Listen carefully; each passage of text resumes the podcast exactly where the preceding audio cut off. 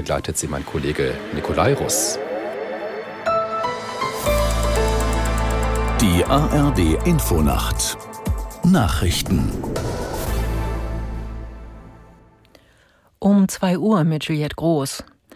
Im Gazastreifen sind beim Beschuss eines Krankenhauses nach Angaben des palästinensischen Gesundheitsministeriums mehr als 200 Menschen getötet worden.